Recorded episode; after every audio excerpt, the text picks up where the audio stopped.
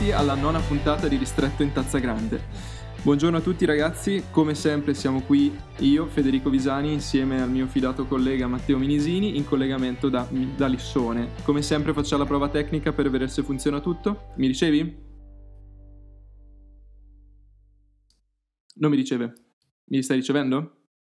Sì, ti sto trollando Federico, ti, ti, ricevo, ti ricevo, ciao a tutti, tra l'altro bravo Fede, sì questa è la nona perché dovete sapere che è già il secondo take che facciamo perché il buon Federico non era sicuro del eh, numero sì. della puntata perché si sa che ormai iniziano a scarseggiare le dita su cui contarle e quindi è un po' un problema Fede. Sì. Non ti preoccupare, è o la prossima nona, puntata facciamo qualcosa di speciale per la decima.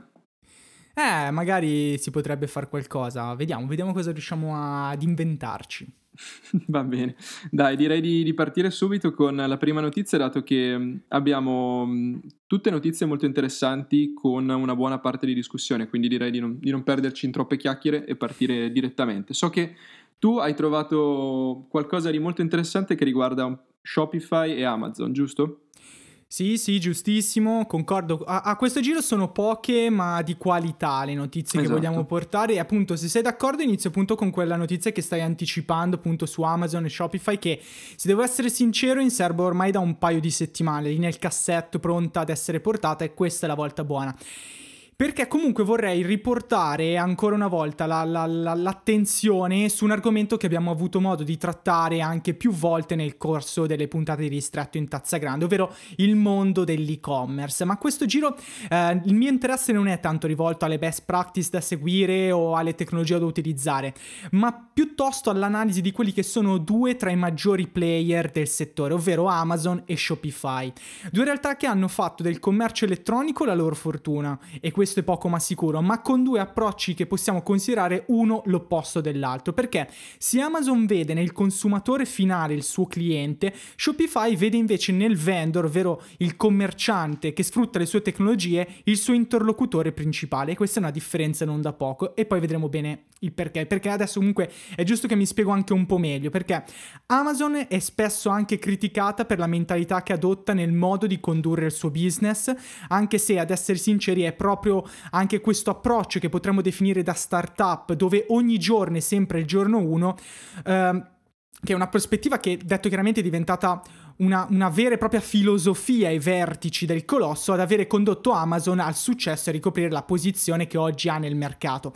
Ma è anche uh, vero che per, per, arrivare là dove è oggi ha spesso giocato in modo aggressivo, appunto con questo um, carattere proprio tipico delle start-up, quindi una certa aggressività, una certa uh, velocità anche nel muoversi, adottando però pratiche anche spesso controverse verso la concorrenza, che molto spesso è rappresentata dagli stessi vendor che scelgono Amazon quale loro punto d'accesso al mondo del commercio elettronico. Assolutamente.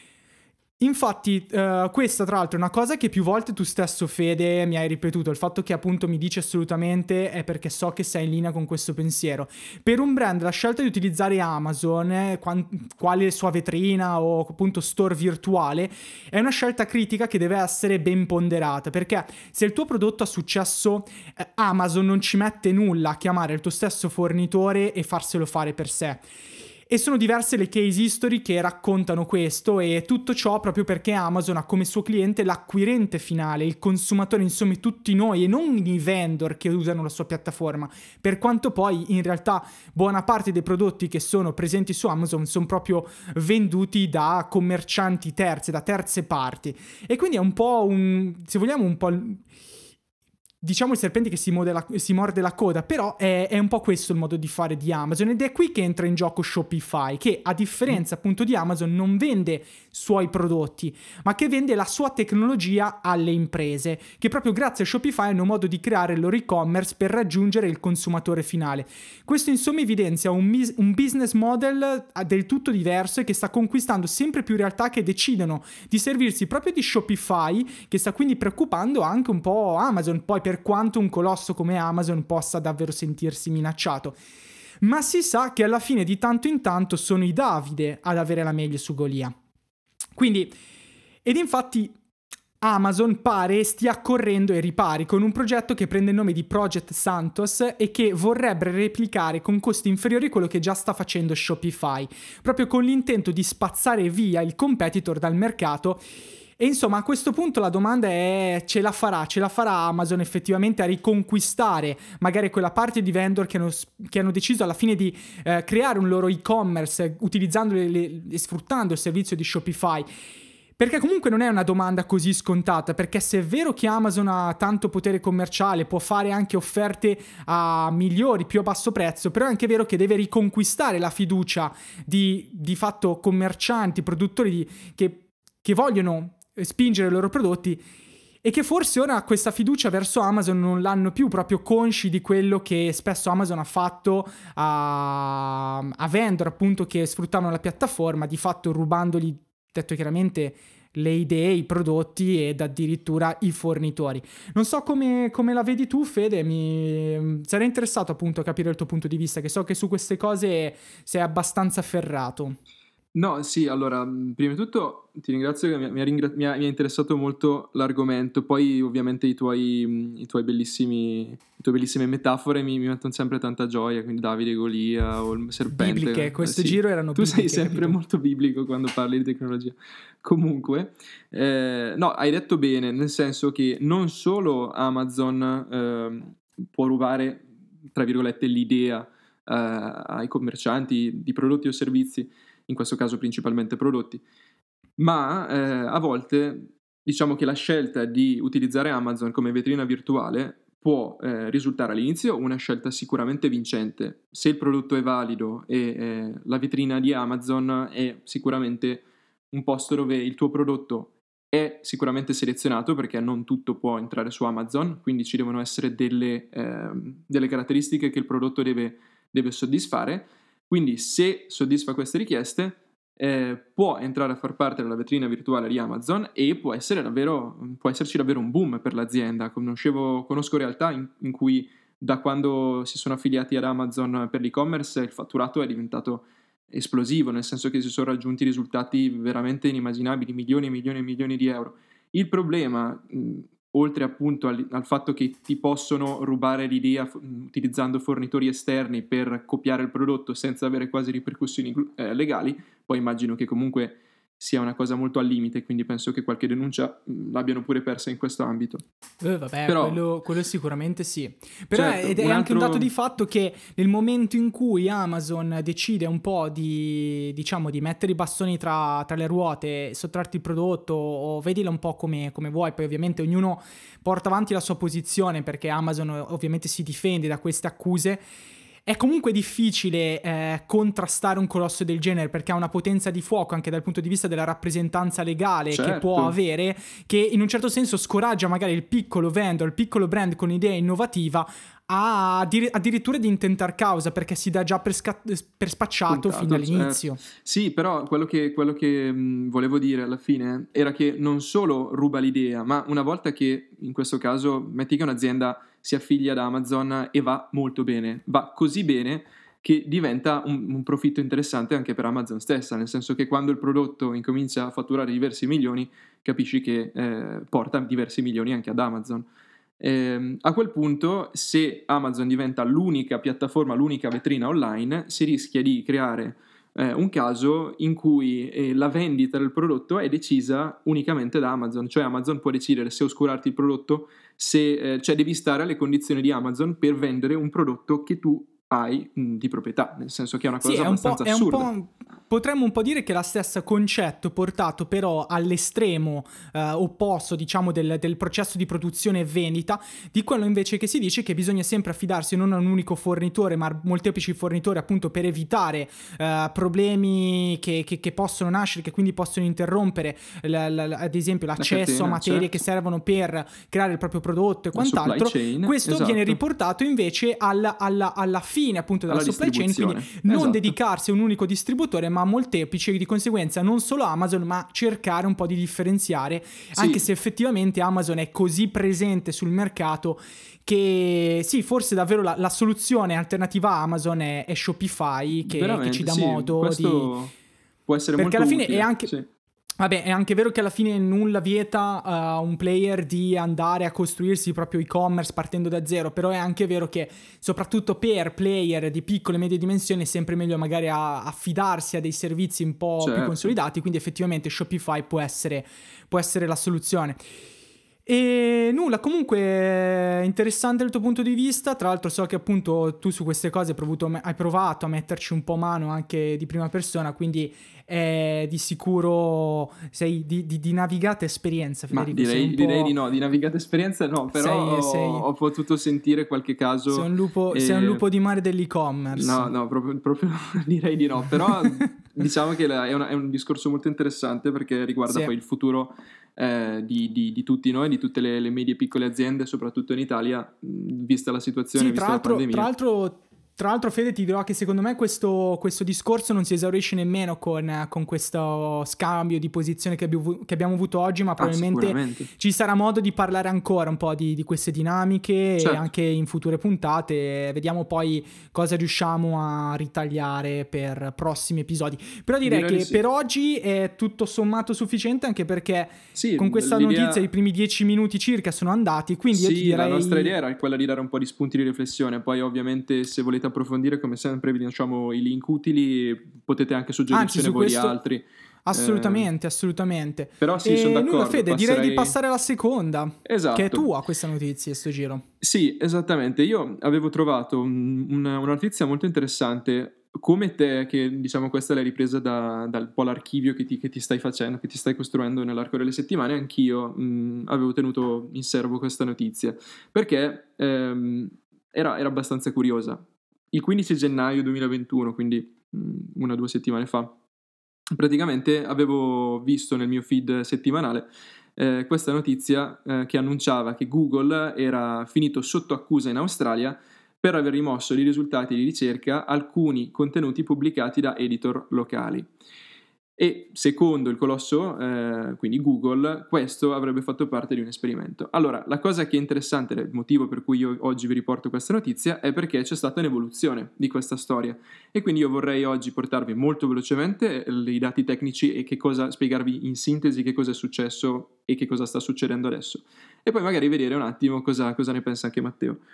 Allora, essenzialmente, come ho già eh, preannunciato, eh, è successo che Qualche settimana fa la testata Australian Financial Review ha segnalato che alcuni utenti non riuscivano più a vedere i link agli articoli di giornali locali nei risultati delle ricerche Google. Allora cosa hanno fatto? Hanno interrogato l'azienda su, questo, su questa inspiegabile cosa e eh, Google ha annunciato di aver eseguito alcuni esperimenti che secondo loro avrebbero coinvolto circa l'1% degli utenti della Google Search in Australia. Questo a loro dire per misurare l'impatto delle attività di informazione di Google Search in Australia e quindi lo ricondurrebbero a uno dei tanti test che Google conduce ogni anno. Tuttavia, però, eh, questa mossa mh, sembra non essere così innocente come vorrebbero far credere, e questo poi è stato confermato dalla seconda tranche di notizie che vi riporterò. Infatti, in Australia, quindi tra il governo di Canberra e Google, il colosso di Mountain View, c'è, c'è parecchia tensione c'è parecchia tensione perché ehm, già da ehm, una, un'indagine fatta nel 2019 il governo di Canberra sta iniziando a proporre un, una nuova legge che eh, per obbligare Google, Facebook e altri social network a pagare agli editori eh, di notizie australiani e locali i contenuti ricondivisi eh, appunto da Google e Facebook. Quindi Google e Facebook dovrebbero pagare ogni volta che eh, un articolo venga, eh, verrebbe eh, ricon- ricondiviso. E ovviamente non gli va molto a genio perché loro guadagnano davvero tanti soldi grazie a questa cosa. Questo ovviamente questa, questo primo esperimento da parte di Google ha fatto drizzare le antenne agli australiani e, e li, ha li, ha fatti un po' preoccupare perché... Perché gli australiani sono marziani in realtà. Sì, no, in realtà non esistono, quello lo sappiamo.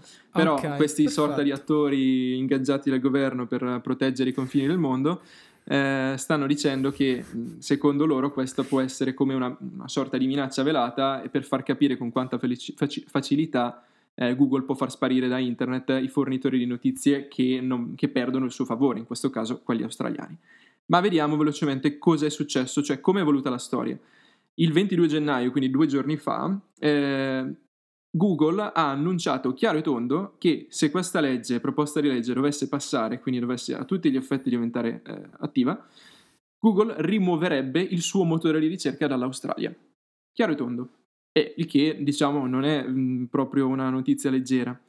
E a dirlo eh non no. è stato nemmeno il primo dip- cioè, dipendente a caso, ovviamente, perché non avrebbe potuto dirlo, ma è stata Mel è Silva. lo stagista di turno. Sì, è stato Matteo che è stato aggiunto, uh, assunto da Google Australia e ha detto, uè, state buoni. Uè, rega. No, no, era il vicepresidente di Google Australia Nuova Zelanda, che ha detto, okay. testuali parole, se il codice diventasse legge, Google non avrebbe altra scelta se non interrompere l'accesso al servizio di ricerca in Australia.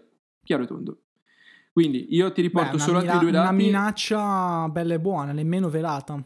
Sì, appunto, appunto, infatti se prima quello poteva sembrare un esperimento, a questo punto è chiaro a tutti che eh, non era un esperimento innocente come lo facevano passare, ma era una vera e propria minaccia.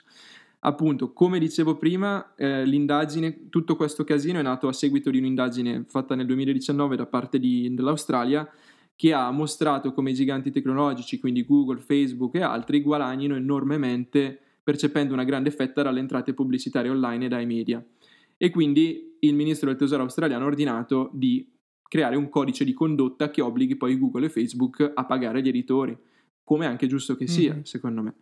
Quindi addirittura Google eh, ha fatto questo annuncio adesso, ma lo scorso settembre Facebook aveva fatto lo stesso dietro front.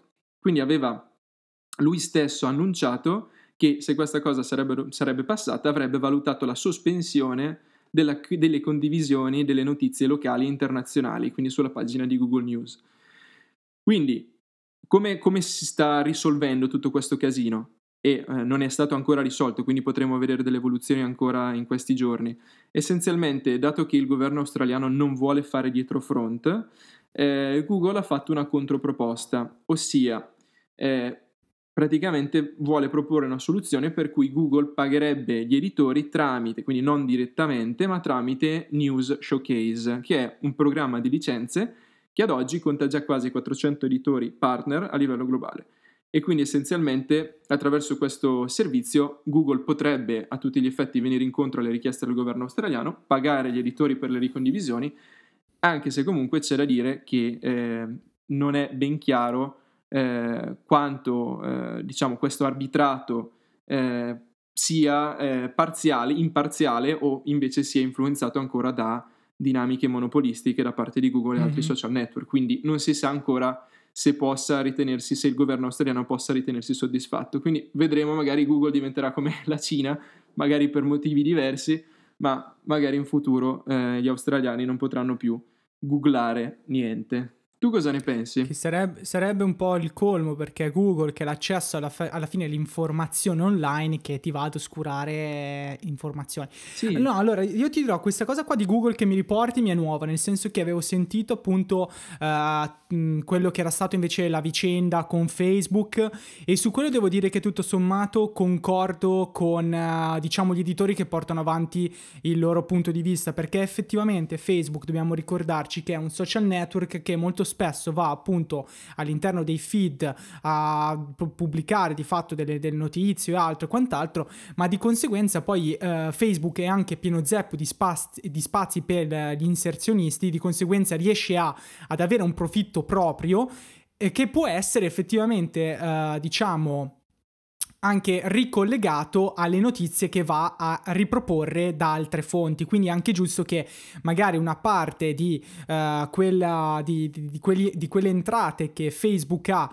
appunto grazie all'advertising che Facebook ospita siano però magari ripartite con di fatto quelli creatori di contenuti che creano anche di fatto il contenuto poi per Facebook e quindi di fatto le diverse testate uh, giornalistiche che creano quelle che sono le notizie che sono ricondivise appunto da, dal feed di, di, Facebook o comunque sono presenti perché ricondivise dagli utenti di Facebook e quindi potrebbe essere effettivamente una logica che ha un senso anche per un, diris- per un discorso di rispetto uh, verso uh, la, la, l'autore dell'articolo, nel senso un discorso appunto di copyright, di diritti d'autore certo. e quant'altro, però queste sono, sono tra l'altro queste, queste robe qua sul, sul, diritto d'autore e altro, potremmo magari anche uh, farci un qualcosa in futuro, avere magari un paio di contatti da sentire, magari sì, possiamo organizzare qualcosa. Complesso, eh, nel senso che Comunque, dato che l'editoria tradizionale sta morendo, l'editoria online eh, probabilmente avrà sì, delle regolamentazioni no, ancora in, da vedere. Però c'è sempre il discorso di dover dare il merito a chi il merito lo ha e di conseguenza dare il pane a coloro che effettivamente Infatti, scrivono quel esatto, contenuto. È quello un quello po' che mi è nuovo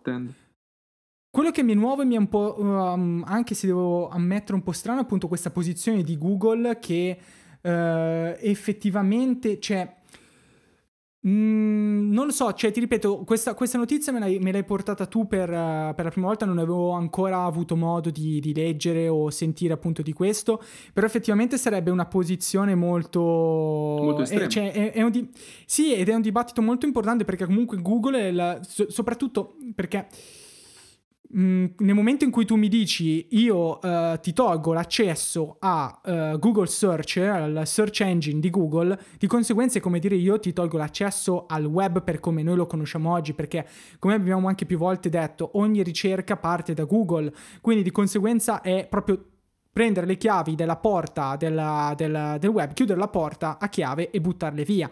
Ed effettivamente è un po' una posizione un po' troppo forse radicale, nelle... però quindi speriamo che effettivamente possa andare in porto una, una, soluzione che possa andare a vantaggio sia degli editori australiani che poi anche certo. di, di, di, tutti, di, tutta la popolazione australiana che eh, sfrutta Google per, per, le sue ricerche perché sì. direi che è un servizio a cui ormai non si può fare a meno quello che no, ci no, viene no. offerto e poi c'è tutto anche qua il dibattito del, del fatto che sono appunto dei giganti, dei colossi però privati che offrono ormai dei servizi a noi indispensabile, quindi c'è anche diba- il dibattito che ora viene certo, molto sul, anche spesso sopra... portato avanti, quindi è un territorio minato quello che... tutto ciò che è scritto, quindi libertà di espressione, di parola, eccetera, quando un privato con- controlla uno spazio virtuale che ormai sta diventando un mondo 2.0 in cui gli utenti, soprattutto l'abbiamo visto in questo periodo di pandemia, era l'unico modo in cui potevano condividere ciò che pensavano, eccetera. Se uno decide, ok, no, eh, ragazzi, non va bene, te non, non, parli, ecco, è abbastanza spaventoso. In questa luce, eh, diciamo che Google sta, mh, è stato così radicale proprio perché non voleva che si creasse un precedente e che altri paesi potessero poi approfittare della situazione e eh, vincere cause legali contro Google e fargli perdere una notevole fetta di introito che è quella data Insomma, da una dimostrazione di forza. Esatto, stanno facendo proprio braccio di ferro, chiaro e tondo. Ma eh, guarda, io direi di, di, passare, di passare, avanti. Anche sì. questa notizia e discussione molto, molto che andrebbe approfondita eh, sicuramente molto più, più, a lungo. Però eh, magari, eh, come dicevi tu, ne riparleremo anche in futuro. Sì, diciamo che ora ti, ti, vado a portare un po' come ultima notizia della giornata, magari una notizia un po' meno peso, meno impegnata rispetto a quelle che abbiamo portato finora.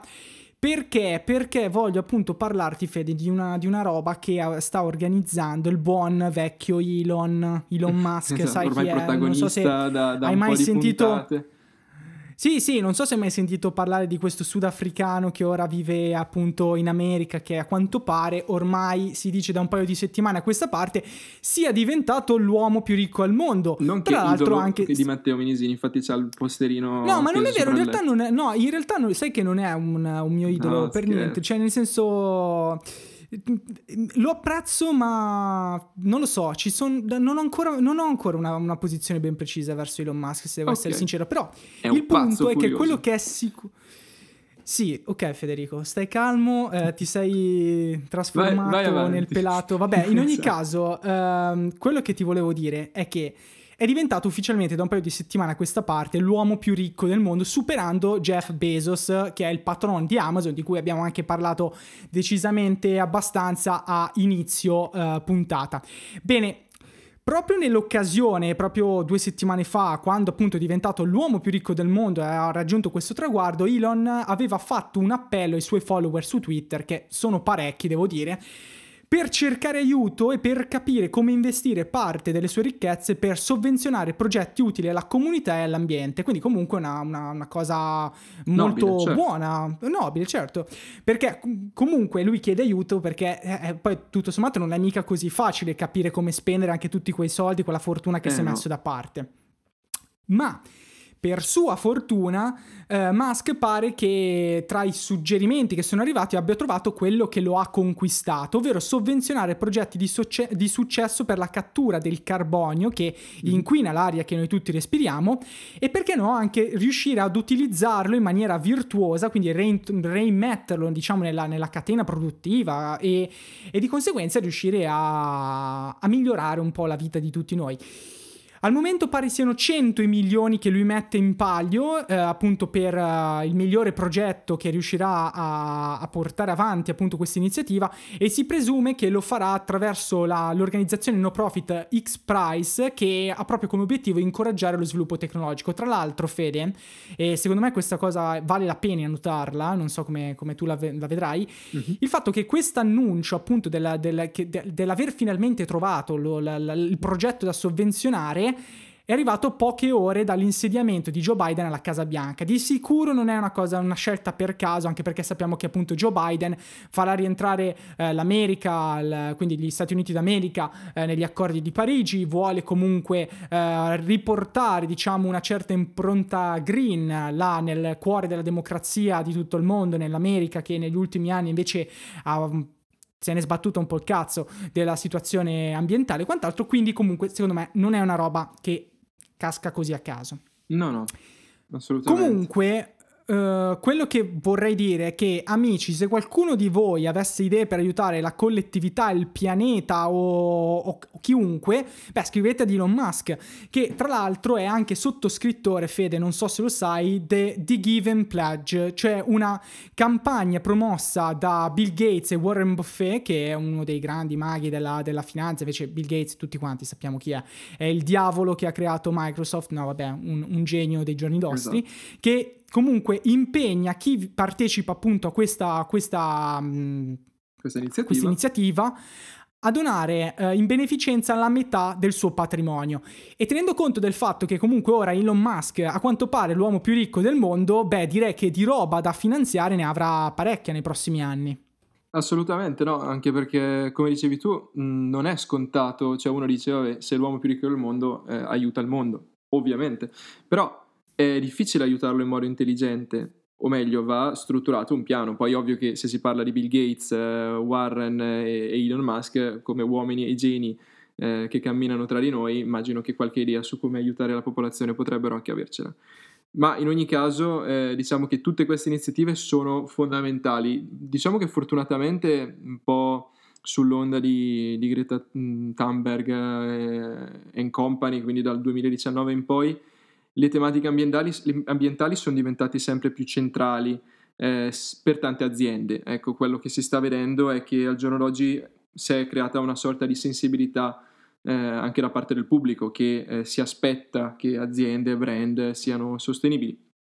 Ovvio, ad oggi sicuramente tanto è ancora moda, tanto lo fanno, è, è fatto eh, non in modo eh, davvero esaustivo. Questi progetti potrebbero magari ehm, aiutare a impattare in modo significativo su, uh, su questa problematica e, e magari sì, concordo, chissà, ridurla. Concordo e tra l'altro Fede direi che in realtà appunto uh, forse è anche, è anche, una buona cosa che appunto Elon Musk abbia deciso di sovvenzionare un progetto del genere perché se è vero come tu dici che il 2019 è stato l'anno comunque della rivelazione del fenomeno Greta, uh, Greta Thunberg, del Fridays for Future, della, dell'interesse di, di una popolazione sempre maggiore soprattutto di giovani verso il tema ambientale, è anche vero che il 2020 con invece la, l'arrivo del Covid-19 ha monopolizzato un po' tutto il, il, panorama del dibattito pubblico e quindi si è un po' persa forse quella spinta ecologista che si era invece ritrovata nel 2019. Forse progetti di questo genere potrebbero ri- riportare all'attenzione di molti sì. invece il tema ambientale che è uno dei temi più importanti di cui è necessario discutere. Però io direi che a questo punto io lascio a te la parola, facciamo sì. una bella chiusa e ci vediamo settimana prossima. Esatto, no? ultima cosa che ci tenevo a dire in, base, in merito a questa cosa, magari la prossima volta faremo un po' di ricerca perché avevo visto anche del, dei progetti e dei, dei, prototipi che soprattutto di, di, auto, dato che si è parlato tanto di auto elettriche, addirittura invece di auto, come sempre che viene ritirato fuori ogni volta, auto a idrogeno o ad altri tipi di combustione, di, no, scusate, non di combustione, ma ehm, diciamo alimentazione alternative, che vorrebbero addirittura consumare il monossido di carbonio presente nell'aria e erogare, quindi eh, il, i prodotti di scarto sarebbero ossigeno e acqua, quindi veramente top. Però Fede, ti faccio magari... una domanda perché so che queste cose tu bene o male le sai perché sei anche un po' un piccolo chimico nel tuo passato. Uh-huh. I peti, la sì. composizione chimica del peto qual è? Mm-hmm. Ma eh, da è quanto metano, sapevo... C'è, c'è, metano, ma non in tutti. Okay. Eh, poi... Ma quindi se io mi faccio la macchina a metano, poi posso farmi il pieno a peti? Sì, sì, sì. Ok, esatto. ci sta, grande. Io direi esatto. che abbiamo trovato la soluzione ai problemi del mondo. Ma io direi che possiamo chiudere qua la puntata lasciando aleggiare questa ultima tua frase. Ecco, e, aleggiare, e esatto. Io, io, come sempre ricordo che lasceremo in descrizione tutti i link utili, non, oltre ovviamente ai link in cui potrete, potrete mandarci la vostra opinione, altri suggerimenti, magari di cosa vorreste che eh, parlare, che parlassimo appunto le prossime puntate. La prossima è la decima, quindi è anche abbastanza speciale e, e niente, direi che con questo abbiamo detto tutto e vi auguriamo una buonissima settimana. Ciao a tutti e settimana prossima!